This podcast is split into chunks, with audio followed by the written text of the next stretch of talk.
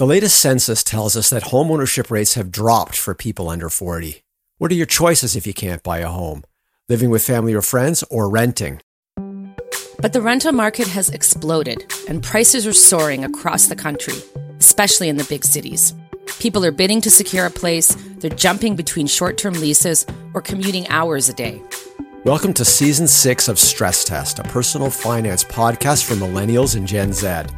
I'm Rob Carrick, personal finance columnist at the Globe and Mail. And I'm Roma Luciw, personal finance editor at the Globe. In the last six months, the Bank of Canada has been hiking interest rates, and they've gone up a lot. We all know that the housing market has been hit hard, but so have renters. And since so many young adults rent, we decided to dig into what exactly young renters are up against. And what we found was shocking. Rob, why don't we start by looking back, specifically at the situation for young adults who make up a good chunk of Canada's renters. Many young Canadians started as renters. I know I did. Rentals didn't, you know, fall in my lap, but it certainly wasn't difficult to find an affordable, decent rental. What has changed? What's happened is that rents have skyrocketed. The we all know how the relationship between house prices and incomes has come undone. Incomes haven't risen nearly as much as house prices have grown. Now the same thing's happening with rents, and we're now uh, we're now moving to a world where it could cost 40, 50, or even 60% of your income to cover your rent. It used to be 30% was the old rule. That rule is out the window mm-hmm. in the big cities. Mm-hmm. That's a huge jump. And when you stop and really think about that, what it means that half of your income is basically being consumed by your housing, you begin to understand what young renters are up against and why they're struggling so much. Combine that soaring housing cost with high inflation, high prices for most other things, groceries, gas. And it's no wonder the young adults are struggling to meet the milestones that their parents did, why they're so frustrated and upset.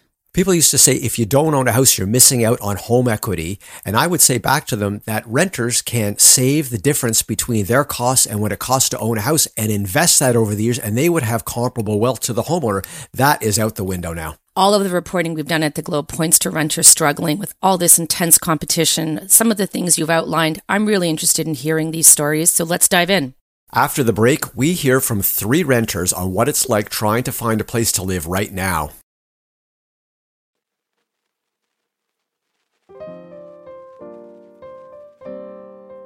First, we speak with a 25 year old who needed to find a place to live in Ottawa after getting a job. Let's call her Maya. I had a lot of trouble finding um, simply a place to live. I had about a month to relocate after I received my job offer, which didn't give me a lot of time to plan out everything. My starting budget was anywhere from a thousand to let's say seventeen hundred. I was looking for either a bachelor or a one bedroom. I was quite flexible with my budget. And while I was looking, I realized how bad the housing market or the rental market is at the moment. Everywhere I was looking, there would be a post and I would contact them. And I think the next day they'd, they'd say, Oh, sorry, uh, this place has already been taken. And it was so bad to the point when uh, the one day I decided to make the five hour drive to Ottawa, I had booked, I think, five or six showings for the day. And that afternoon, as I, you know, reached Ottawa, I called to confirm, you know, the, the next places that I, I was going to. And every single listing told me that they canceled my showing for the day because it was taken already. Uh, so that's how great the demand was. And of course, it didn't really help that uh, I was moving in September, and that's when all the students were coming back too. I was so angry because I had confirmed with each of them the day before. I was so disappointed. I was so angry. I was so tired because keep in mind, this was an entire month where literally every day I was checking postings on on every single platform, right? So uh, on Facebook groups, uh, on Kijiji, on Zumper, Padmapper, all of those places you could potentially, you know, look for rental units.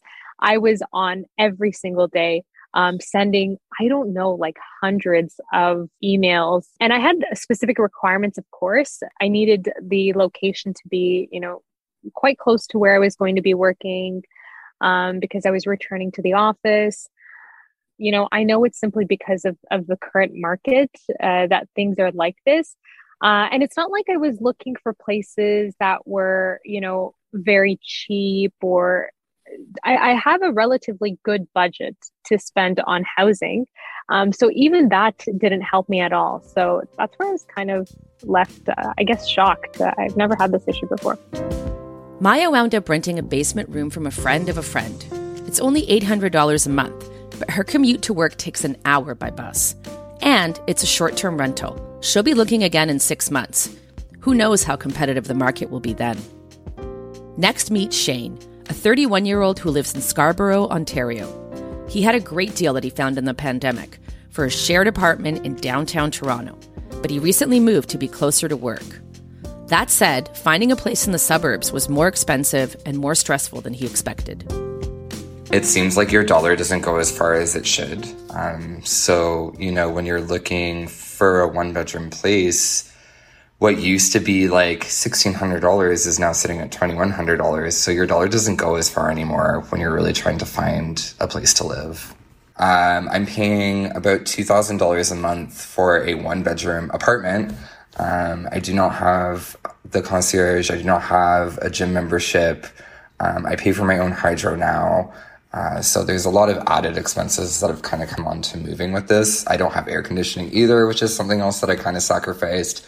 Um, I don't have laundry in unit as well, so I'm typically using the laundromat again. I mean, it's pretty much about 50 to 60% of my income is spent on rent. So, I mean, although I understand like maybe that could be like the threshold of rent to like living expenses, it really shouldn't be that way. Like, you shouldn't be working 50% of your life just to afford a roof over your head. like, there were situations where through a real estate agent, we would go and check out a place, and I would find out later on that people were actually overbidding on rent now. So we've created a rental market that's almost like buying a house where you're bidding on paying for extra rent just to secure that place, which is really just kind of crazy to hear. Like when I'm going in and renting a place, I'm kind of set on a certain budget.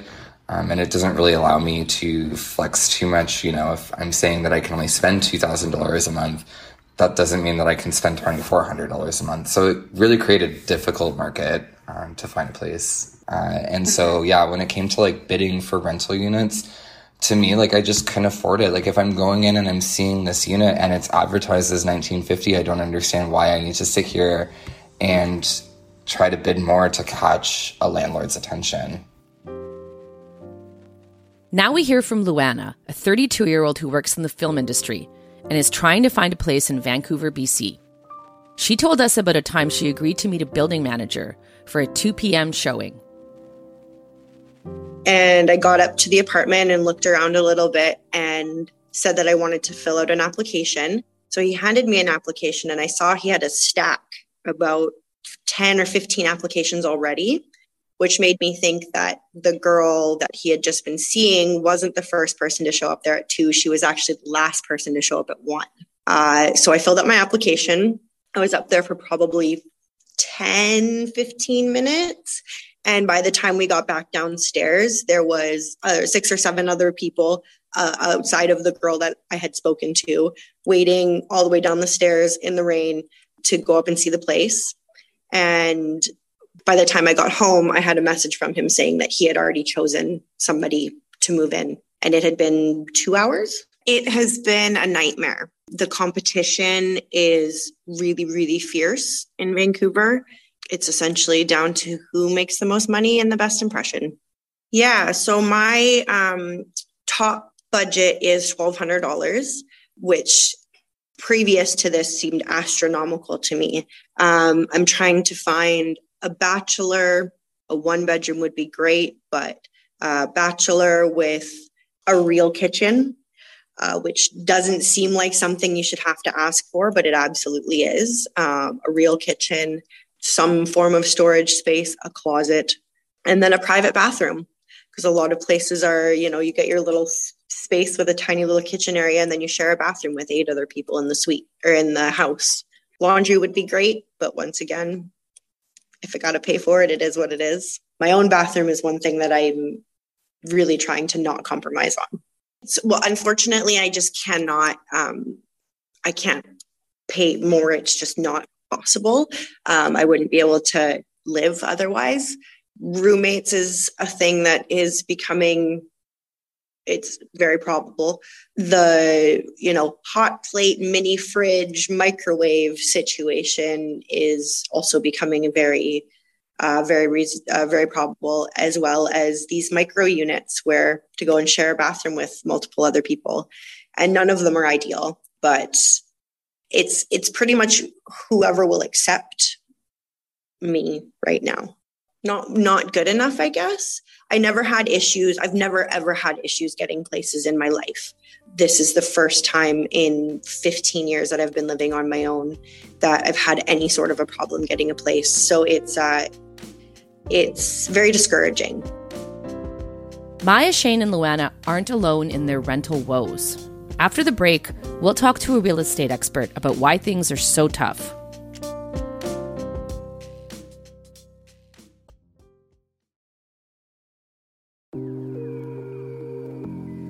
Rents are up all across Canada, but prices are particularly high in the Greater Toronto Area and BC's Lower Mainland.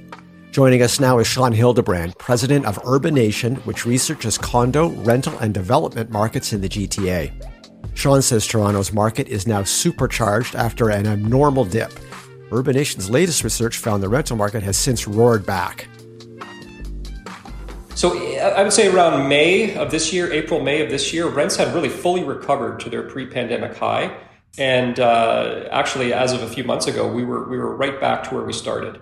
Now, more recently, since then, um, the market has become supercharged. Uh, in the in the May to August period, the average condo rent in, in the GTA has shot up by nearly $300 a month. That's, that's over 11% growth just in a three month period. And now the average rent is just over $2,800 a month. And, and, and mind you, the, the average condo rental isn't large. Uh, the average size is about 700 square feet. So when you compare rents now to where they were a year ago, they're up about 19%. When you compare them to the lows in, in early 2021, rents are up 40%. And when you compare us to where we were pre pandemic at the peak, we're up about 10%. Okay, these numbers are frankly shocking. What is driving rents higher? Uh, certainly, you have um, uh, population growth that's reaccelerating, uh, a very, very strong job market, uh, students that are that are coming back into the city for sure, uh, and I think on top of all of this, homeownership affordability conditions that are at generational lows. And this is forcing some would be first time buyers that uh, otherwise would have been, you know, purchasing homes to either stay in the rental properties longer or choose to move within the rental market at a higher income level. So you have you have more demand basically chasing more or less the same number of units and that's pushing up rents quite quickly. A striking figure from your report is that 41% of people agreed to pay more than the asking price in August, and we're hearing a lot of stories about bidding wars. What is going on? Yeah, in a normal market, renters pay the asking rent. You don't see a lot of overbidding, aside from you know seasonal peaks and some some periods where where uh, the market is is overheated. But more or less, you know, uh, transacted rents come in at around asking price. So having more than 40% of units going for over asking rent tells you there is a severe supply shortage in the market right now. So when we looked at the, the leases that went in multiple offers during August, transacted rents exceeded asking rents by an average of $132 per month. So not only are they going over asking rent, but they're going far above asking rent. So showing you how much competition there is in the marketplace right now. This really reminds me of the housing market in 2021, early 2022, when you bid for a house. You didn't just go in at a couple of bucks over the ask price. You went in hard and had to bid way over. And the same thing's playing out in renting. Now, I'm wondering if people can't afford a house, they're going to be renting longer and they're going to be paying ever increasing amounts of rent. What does this mean to the housing market? Um, well, I think it's, it's, it's, it's more demand chasing housing. Like, as you say, um, you know, if, if, people aren't aren't purchasing homes, uh, they're renting in greater quantities. Uh, you know, if the population continues to grow, you, you have more demand for housing. And as the home ownership market becomes increasingly uh, more unaffordable, uh, it just puts more and more pressure on the rental market. And as we experienced during the pandemic, home ownership affordability eroded considerably. So, you know, you have the combined effect of rising interest rates over the last number of months um, which has made you know, homeownership uh, uh, affordability the worst on record when you combine it with where current prices are. And, uh, you know, if you look at the percentage of household income required to service mortgage debt on the average price home, it's higher today than what it was in the early 1990s or the early 1980s when interest rates were in the double digits. The current average resale price in the GTA, it's, it's about 1.1 million. That would have an average mortgage cost of about 43.50 a month with a 20% down payment, 25 year AM, and, um, and, and about a 4.5% mortgage rate. That's about 10% higher than the market peak in February, when average prices were about 1.3 million, rates were about 2%. And that level is 60% higher than, than, than the average mortgage payment associated with, with buying the average priced home three years ago. So when you look at how expensive and unaffordable homeownership has become, it begins, it begins to paint a clearer picture about what's happening in the rental market right now. So this really sidelines a lot of would-be buyers who, you know, they want to make a move, but are priced out of homeownership, either causing them to, uh, again, stay in their rental unit longer, which reduces supply turnover, or it adds more demand for rentals amongst higher income earners, right? At, at an average rent of $2,800 a month, sounds high, but for a typical person who's looking to buy a home, that's very affordable. Um, eh, you know, many many renters, uh, you know, today are earning incomes over hundred thousand dollars. That, in fact, if you break down renter household growth by income segment, those that are earning over eighty thousand a year, over hundred thousand a year, are the fastest growing segment of the population. But they aren't earning enough to afford uh, really even a condo at today's prices and interest rates. The strong job market's really been a support to renting, and you've mentioned that yourself in, in your comments earlier. But there's talk about a recession coming, and I wonder what that's going to do to wage increases and to promotions and to the ability of people to afford these ever increasing rents. Yeah, I mean, historically, there's been a very strong positive correlation between the unemployment rate and rental vacancy rates. Meaning, you know, as, as the job market strengthens, more of the population is employed, incomes rise, rental demand rises and it puts downward pressure on the availability of, of, of rental units. Toronto has seen a boom in employment um, with higher income earning sectors such as healthcare, technology, and finance really leading the way. Now, if we enter into a recession in 2023, into 2024 perhaps, yeah, I mean, you, you, you, would expect naturally to see the unemployment rate rise, and that could reduce some of the tension in the rental market. But you know, rental vacancy rates right now are, are at about one and a half percent. Uh, a neutral rate for the GTA is about three percent. We've been averaging less than two percent for most of the past decade. So I, you know, there's so much pent up demand for rental and so much under housing for rental that I think a, a you know a modest recession isn't going to do a whole lot to alleviate pressures in the rental market. Unfortunately. When I see new rental buildings going, I'm talking about high rise apartment types, uh, type rentals. Often they're luxury rentals. And I've actually looked into a few of them.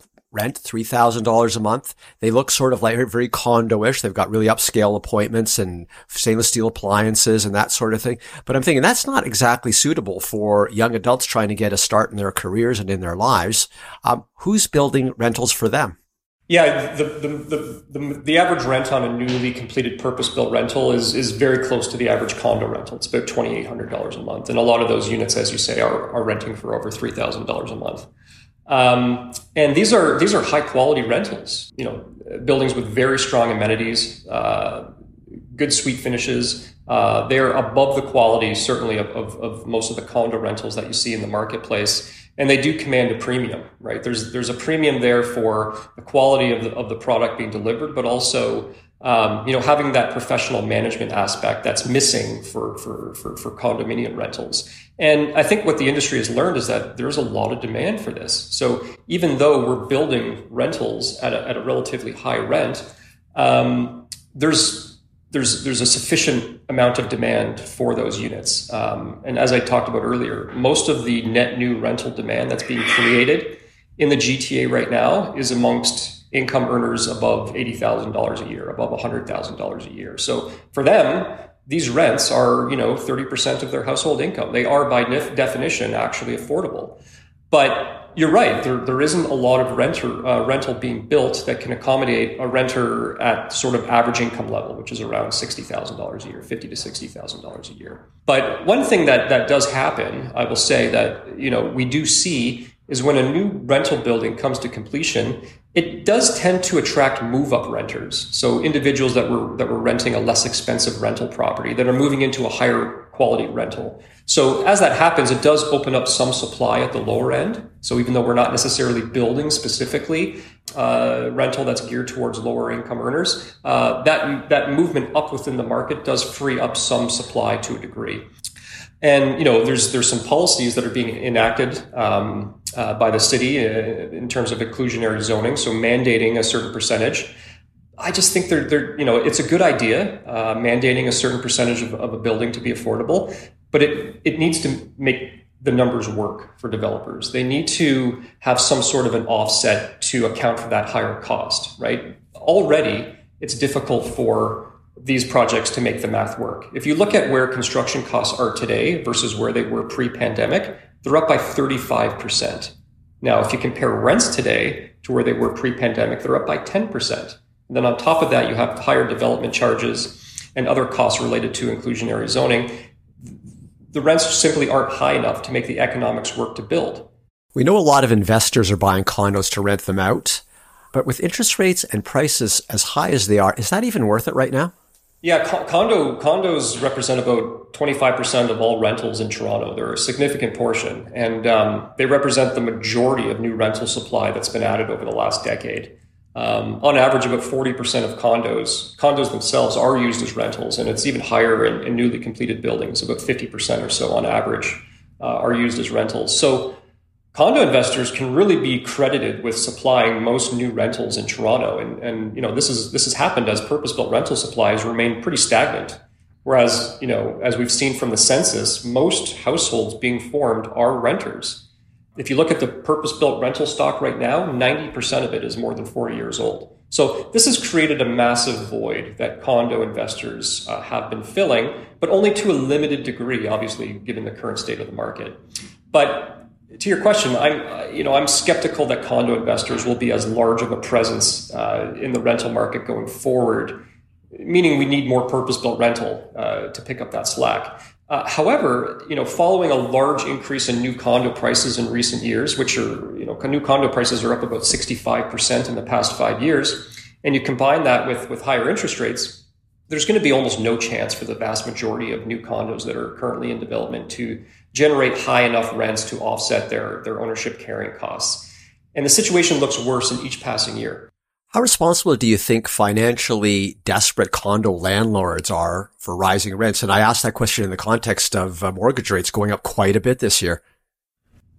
Yeah, I think uh, there's going to be some shock to uh, a lot of renters who uh, secured their unit, obviously in, in, in, in, buildings that were built after November 2018 that are rent controlled uh, at, at, really low rents that are going to be shocked to see what you know some of these increase in, in rents are from, from landlords that are looking to you know bring their their their, their units to market rent and recoup uh, you know some of the costs that they're experiencing in terms of interest rate increases and, and condo fees, utility increases as well. These these have all been up quite a bit. So I think uh, you know you're going to hear more and more stories, unfortunately, of um, of, of huge rent increases being passed off to tenants that are in uh, buildings that aren't rent controlled uh, because for one they, they, they secured their lease at a, at, a, at a very low point in the market and just given how high you know holding costs have gone for those that uh, that are landlords in today's marketplace. Shaun, how high can rents go in Toronto? So, you know, so long as incomes rise, rents will rise as well. So you know, a, a lot of that does depend on the economy. Um, but naturally, rents can reach a point where uh, they hit some resistance levels because you know they've they've risen much faster than incomes. Uh, you know this is this is kind of what we experienced over the last little while, and we we we, we started to see this resistance uh, begin to happen in 2019 prior to the pandemic after a very strong run up for rents in 2016 2018. What that rent number is uh, that begins to push back demand, uh, it's, it's difficult to pin down, particularly now with you know a lot of first time buyers with higher income getting shut out of the ownership market one metric I like to look at is the comparative cost of renting and owning the same size condo unit. And, and what that shows is that the cost gap for owning has risen to a record high of $750 a month, meaning it, it's, it's $750 more to own than to rent the same unit. And that gap is about three times higher than the pre-pandemic level. So, you know, th- this tells you, I think, that there's there's some more room for rents to run given the current uh, current market environment. Last question for you, Shaun. Could you please give us some advice for renters, something to help them navigate the market to pay, frankly, as little as, as little as possible? Yeah, I, I, I sympathize. It's it's an extremely difficult situation out there for renters, and, and it shouldn't be. You, you shouldn't have to face this much difficulty in finding a place to live. It's it's an unfortunate reality, and um, you know, creative solutions are needed until we can get supply to the level where it needs to be. I, I think there's been some innovative uh, co-living models sprouting up that help renters secure affordable, high-quality rentals that are worth looking at. Also, you know, a lot of the older stock of rentals in the city are being renovated um, so those those should be looked at as well. If you can afford it, we're seeing more brand new purpose built rentals being delivered. Uh, really impressive projects with amazing amenities, high quality features they typically begin pre-leasing a few months out from occupancy, which is where you'll find the most selection. Also, within these buildings, you'll find more two-bedroom and three-bedroom units than you would normally see within the condo market, which are, you know, more conducive to roommate situations, couples, families, where you know you can you can have dual income earners that can share the costs. Also, if you can, wait until the winter. wait till the winter when the market usually calms down a bit. There's, you know, there's a there's a perfect storm of activity right now with you know all these different demand factors that we talked about and low supply, but also you know a seasonal peak for for activity as uh, a lot of people you know tend to move uh, in terms of rental in, in the summer. So if you can wait a little while longer, you'll probably see the market calm down. All right, Shaun. Thanks very much for the insight. Thanks for having me. The stats from Shaun, along with the stories from our renters, are concerning and upsetting, and they should be for all Canadians. And it looks like things could get worse before they get better. But as financial journalists, we want to leave our listeners with some practical advice on how to make the best decisions for the situation we're in. Rob, what are your takeaways? One, dare I suggest finding a roommate? Big rents divided between two or three people become much more affordable. Two, ask for a raise at work or look for a better paying job. We live in a time when workers have an unusual amount of leverage for getting more pay. Three, impress your prospective landlord. Act like it's a job interview. Have your references ready. Dress for success and know in advance what your credit score says about you. Thank you for listening to Stress Test. This show was produced by Kyle Fulton, Emily Jackson, and Zara Kozema. Our executive producer is Kiran Rana. Thank you to Maya, Shane, and Luana for sharing their stories. And thanks to Shaun Hildebrand for joining us. You can find Stress Tests wherever you listen to podcasts. If you like this episode, please give us a five star rating and share it with your friends. On the next episode of Stress Test, we talk about money shaming, the feeling of being bad with money, whether you're overspending, undercharging, or avoiding your finances altogether. We tackle that problem and discuss how you can change your relationship with money. Until then, find us at theglobeandmail.com. Thanks for listening.